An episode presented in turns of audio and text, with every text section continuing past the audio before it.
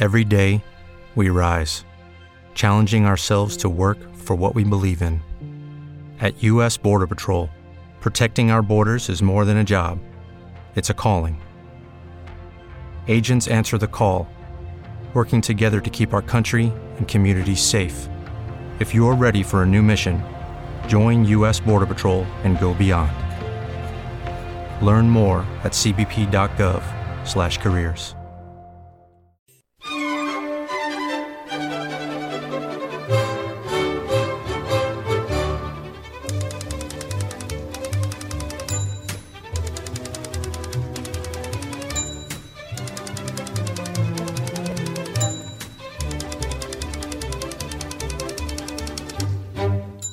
Don Pedro Puy Fraga, portavoz del Grupo Parlamentario Popular del Partido Popular en el Parlamento de Galicia. Muy buenos días. Buenos días.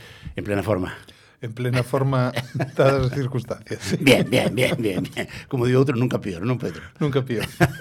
Oye, por cierto, mira, una cosa que nunca te he preguntado y que a veces cuando hablas con la gente por la calle te dicen, los parlamentarios trabajan poco, porque dicen que no vais nada más que de vez en cuando, como si el trabajo de un parlamentario se ciñera exclusivamente a asistir a los plenos o a las comisiones. Hay mucho más detrás de todo eso, ¿no? Hay mucho más detrás, pero eh, yo invito al que dude eso que se pase un día con nosotros por ahí, que vea lo que hacemos. Porque eh, esto además es algo que algunas personas que han vivido experiencias parlamentarias en otras cámaras llegan aquí y se quedan sorprendidos de la intensidad y del ritmo de trabajo. ¿no? Eh, ya para empezar, cuando hay un pleno, hay una comisión y van 15 o 16 temas, hay 15 o 16 diputados que se tienen que estudiar el tema y preparar la intervención, que tampoco se trata de decir cualquier cosa, ¿no? Pero luego, aparte, efectivamente, hay, hay muchas reuniones, eh, hay mucha gente que viene a vernos o que nos pide que vayamos a sitios, por lo tanto, sí, es un trabajo más intenso de lo que a veces parece. Por cierto que, eh, si no estoy mal informado, el Parlamento gallego tiene fama de ser uno de los que más legisla de toda España. Mm, bueno, exactamente, legislar debemos bueno, de estar decir, en la media, trabajar, sí. pero uh, hay un cómputo que es muy sencillo y muy elemental, que es ver cuántas horas de plenos están a lo largo de un periodo uh -huh. de sesiones y ahí normalmente hay número de comisiones, etcétera, y normalmente nosotros solemos ser de los que más lo hace.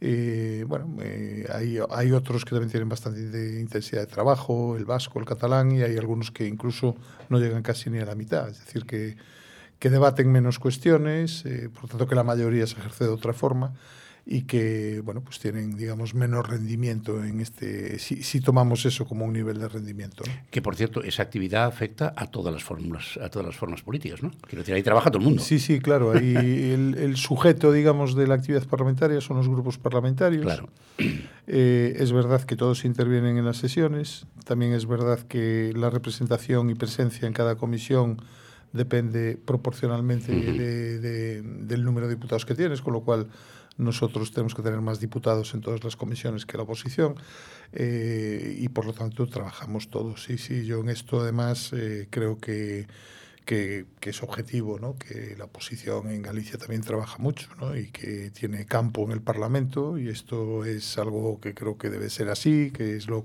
institucionalmente correcto. Eh, tiene campo para traer iniciativas. Normalmente de cada 10 iniciativas que dan un pleno, eh, más de siete, prácticamente ocho, uh -huh. las presenta la oposición. O sea que son ellos los que suscitan debates o hacen planteamientos eh, de cambio en las políticas. ¿no? Y, y, por cierto, que últimamente ha habido algunos asuntos en los cuales ha habido casi casi unanimidad a la hora de, de presentar, de, de, pronunciarse sí, sobre... también, también muchas veces hay más consenso del, del que parece. eh, lo que pasa es que, evidentemente, también la función de la oposición es presentar una alternativa, ¿no? Pero es verdad que cuando la cuestión es más ideológica, en esto siempre se aparta el bloque. Cuando la cuestión implica alguna acción del Gobierno de Madrid, ahí normalmente el que se aparta es el Partido Socialista. Pero básicamente en los temas en los que hay acuerdo, pues suelen ser temas muy concretos que es evidente el interés conjunto de las fuerzas políticas para aprobarlo. En el pleno que celebramos esta semana, pues hubo dos o tres unanimidades en relación, por ejemplo, a la conexión ferroviaria con Portugal, sí. uh -huh. al tema de la provisión de eólicos para mm, poder reanudar la actividad en Alcoa. Hubo, hubo dos o tres acuerdos unánimes, sí. Qué bien, así ponerse de acuerdo que es lo que, de, lo que debería ser normal en la política. Por cierto, hay una cosa que aquí mm, está ronroneando, eh, en Madrid ya ha saltado y que a mí me, me pone de mala leche, lo siento. Es la utilización partidaria y política de la sanidad y de los problemas que, la sanidad tiene. Aquí anda la cosa ahí, porque tenemos faltas de médicos, eh, viene ahora la gripe y bueno, pues se alargan las, listas de espera, etcétera. Pero es que mm, está habiendo una, una especie de explotación eh, en el ánimo de la ciudadanía por parte de determinadas ideologías políticas, haciendo otra vez, como siempre, sangre con el tema de la sanidad, cuando tenemos una de las mejores sanidades de toda España, perdón, nuestra de España y de toda Europa. Tenemos una excelente sanidad, esto es cierto, pero que también tiene problemas, ¿no? y además que son problemas que no son fáciles de resolver y que deberían de exigir un poquito más de acuerdo en algunas de las decisiones que no solo dependen de administraciones, en este caso las autonómicas que prestan el servicio, sino también de la estatal. Y es verdad que el principal problema que tenemos es el de déficit de médicos eh, habilitados eh, a través del MIR y particularmente en algunas especialidades, ¿no? y sobre todo en atención primaria y en pediatría, ¿no? que además en pediatría con la doble dificultad de que es una especialidad que, por lo que nos han dicho, es prácticamente exclusiva de España y que por lo tanto no que por lo tanto no hay en otros países, lo cual a su vez condiciona pues, la posibilidad de intercambios, etcétera, ¿no?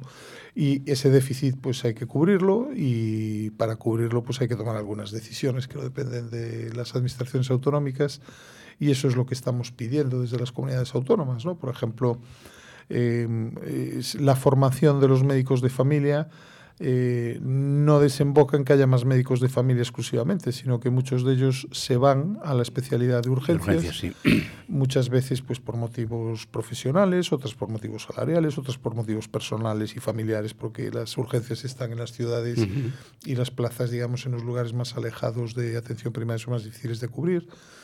Eh, la Junta ha hecho todo lo posible por cubrirlas. Hemos aprobado una ley que, por cierto, no contó con el apoyo de la oposición eh, para cubrir esas plazas por un sistema de concurso de, de méritos y con un compromiso de permanencia en esas plazas de difícil cobertura.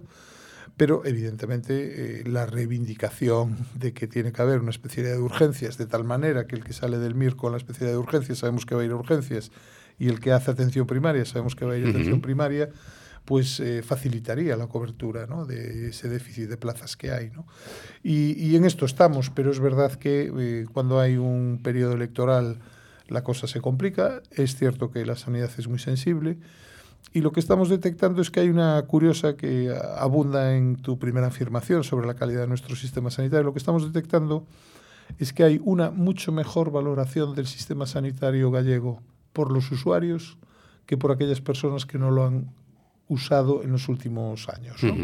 Es decir, aquel que tiene que ser atendido, aquel que tiene que ser operado, aquel que tiene que ir a urgencias, eh, hace una valoración de nuestro sistema de salud muy superior a la que hacen aquellas personas que no viven la experiencia de pasar por el sistema sanitario y se informan, por lo tanto, a través de, de, otras vías, ¿no? y no de la experiencia directa. ¿no? Y esto es preocupante, ¿no? porque al final es verdad que tenemos un excelente servicio de salud que tiene problemas, la sanidad en sí mismo es muy complicada de gestionar eh, y sobre todo en, en, un momento ¿no? en el que la población envejece y por lo tanto hay una mayor demanda de, de atención sanitaria y, y, y, es un problema complicado, pero e, efectivamente bueno, pues la proximidad de elecciones y todas estas cuestiones, pues a veces exacerba un poco las protestas. Es tan complejo como que, como decía un, un viejo empresario gallego que entró un día a ver una, una instalación puntera y cuando entró para dentro y vio aquello,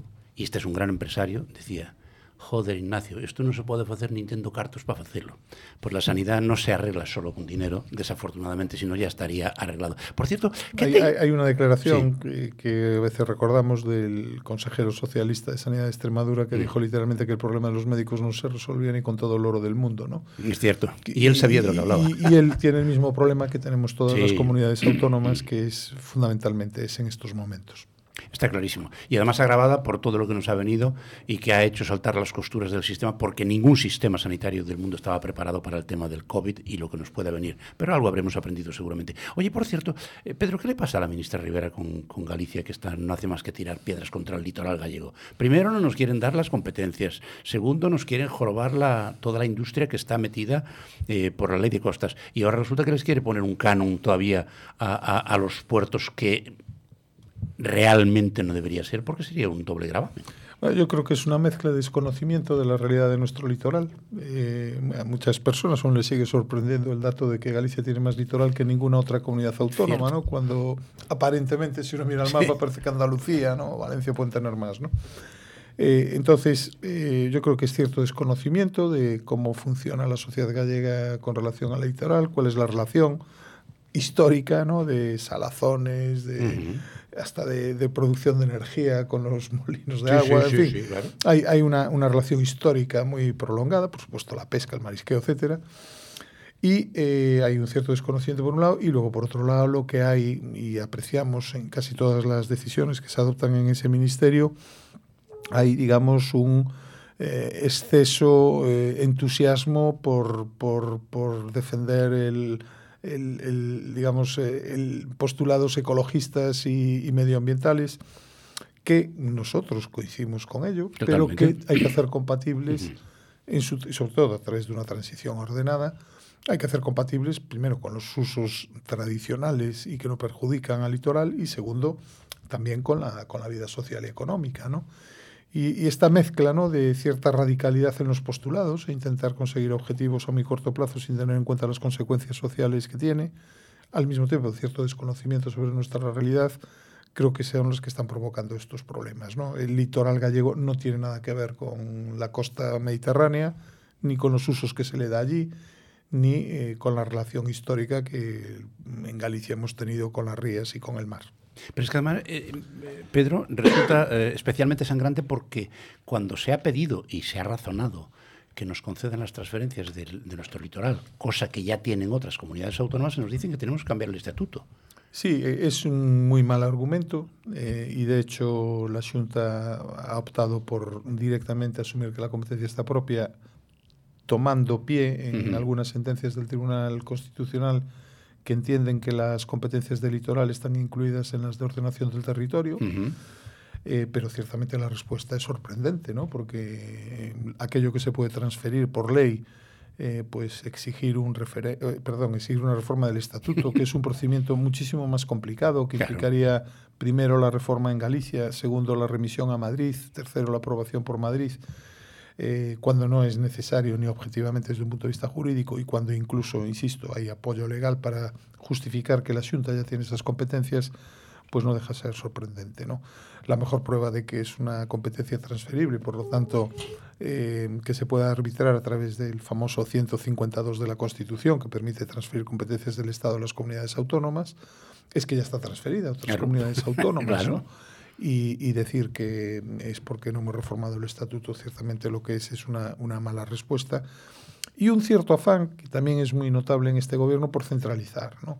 El gobierno socialista, que mm, se llena la boca de hablar de que es muy autonomista y tal, está tomando muchas decisiones muy importantes que van a afectar a nuestro futuro, que deberían hacerse desde las comunidades autónomas y que están centralizando. La primera es ya el reparto de los fondos europeos, donde no hay ninguna coparticipación ni ninguna eh, mm, capacidad de las comunidades autónomas por decidir en, segundo lugar en estos temas de, ordenación del litoral, pero también en el tema fiscal. Lo que se está haciendo con relación a aprobar un impuesto sobre las grandes fortunas para sustituir las posibles bajadas de impuestos que hacen las comunidades autónomas en el impuesto del patrimonio, más allá del contenido en sí de la medida, es una clara vulneración de la autonomía fiscal de las comunidades autónomas. ¿no?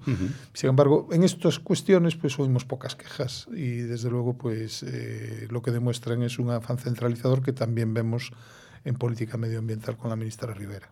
Y, que, por cierto, yo no acabo de entender muy bien, bueno, entiendo el silencio por no llevarla contra el jefe, pero no he, no he visto beligerancia por parte del Partido Socialista de Galicia eh, contra estas medidas que van mm, claramente contra los intereses gallegos. Hay poca beligerancia y más bien una defensa de las posturas del Gobierno de España, es decir, en este caso hay una clara dependencia partidista, pero incluso en algunas de estas cuestiones, más sorprendente aún es la, la, la callada por respuesta que da el bloque. ¿no? El bloque, insisto, con independencia del contenido de una medida fiscal, debería defender la autonomía fiscal. De hecho, ellos quieren... Una banca, una, banca nacional. Quieren, quieren una, un sistema de cupo, que es un sistema fiscal completamente independiente, ¿no? Mm. y sin embargo no lo estamos viendo. Ni siquiera en esto ha habido una reacción que debería de ser lógica por parte de un partido que se proclama nacionalista. Ay, Dios mío, ¿qué le vamos a hacer? Oye, lo que parece ser que tiene buena pinta, lo que pasa es que yo cada vez que dice algo el señor Sánchez me echo a temblar, porque probablemente ocurre todo lo contrario. Eh, eh, le decía un día al entonces presidente de la Junta que mm, vamos a tener que declararnos independentistas en Galicia para que nos den cosas. Ahora parece que nos quieren dar, eh, bueno, apoyar la propuesta de, de la compañía Maex para montar aquí una gran factoría de, de hidrógeno verde, mm, el sistema energético necesario alrededor, etcétera, etcétera. ¿Cómo ves ese asunto? Bien, sería una, una, gran noticia para Galicia que una gran empresa decía hacer una gran inversión. Eh, todo apunta a que se está pensando en el nuevo puerto exterior de La Coruña. Uh -huh. eh, y ciertamente una vez más las formas pues han fallado, ¿no? Es decir, no, no parece razonable eh, que, que, el gobierno autonómico, que va a tener que tomar también una parte activa ¿no? en, la, uh -huh. en, la, en, la, atracción de esa inversión a Galicia, eh, pues se entere por la prensa. Pero en fin, estas son las formas que también cada vez son más frecuentes y denotan a su vez pues un cierto espíritu concreto por parte del gobierno de España. ¿no? De todas maneras, lo que sí es cierto es que le puede dar un empujón tremendo al plan que ya tenía y que se está desarrollando por parte de la Junta de, de apostar claramente por, por energías renovables, como ya se estaba haciendo y ahora más necesario. Sí, no, y de hecho la Junta, si mal no recuerdo, ya había remitido en, en los proyectos susceptibles de financiación con los fondos comunitarios, eh, había remitido, mm, si mal no recuerdo, dos proyectos de hidrógeno verde, ¿no? Sí. aparte de este nuevo que ha surgido y que, y que puede ir adelante. ¿no? Esto lo que implica es lo que estábamos diciendo hace un momento, uh -huh. pues esta falta de coordinación, con una excesiva centralización sobre el destino de estos fondos por parte de la Administración Central del Estado.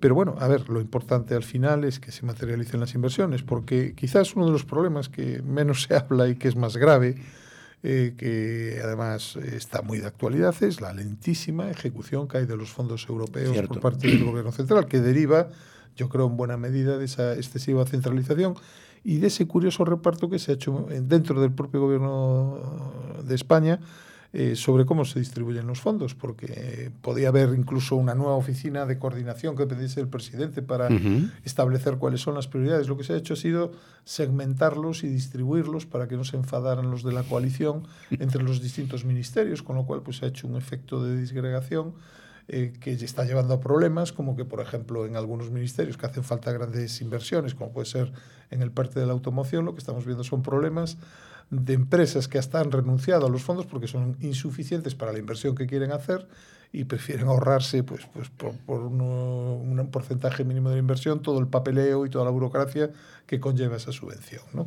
Entonces, todo esto es, es un problema importantísimo para el país. ¿no?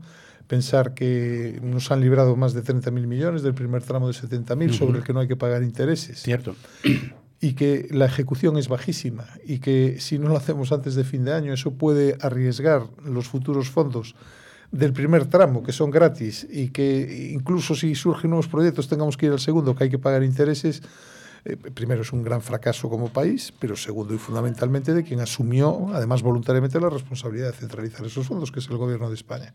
Claro, en la situación actual, eh, desaprovechar 70.000 millones de euros pues es una locura. Y yo creo que este es uno de los principales problemas que está sobre la mesa. Eh, el último episodio ha sido bastante chusco, ¿no? El, el, hecho de que se les caiga el sistema de control informático después de un año y medio diciendo que iba a funcionar bien y les han pedido a las comunidades autónomas una hoja Excel con los proyectos que habíamos enviado hace casi dos años, ¿no? Claro, esta, esto, esto es un desastre y, y eso sí que es verdad que eh, hablamos demasiado poco sobre la importancia que tiene eso, tanto para la economía gallega como para el conjunto de la economía española, y, es uno de los grandes fiascos que está mm, cometiendo el actual gobierno de España. Pero mientras tanto hablamos de la ley de violencia de género, eh, le damos la vuelta a algunas leyes como la de la eh, memoria histórica, que si es historia no es memoria y si es memoria no es histórica. Eh, en fin, ¿qué le vamos a hacer? Es a lo que se dedican algunos políticos en lugar de tratar de resolver los problemas reales de la sociedad. Afortunadamente aquí en Galicia tenemos poco que ver con eso y el sentidiño prima. Don Pedro Puyfraga, muchísimas gracias, un abrazo muy grande y a cuidarte, que tienes que durar mucho. Muchas gracias. Un abrazo. Y ustedes no se vayan, que acabamos de empezar. Tenemos más cosas para contarles y lo vamos a hacer enseguida. Eso sí, denos una pausita para publicidad que volvemos enseguida. Hasta ahora.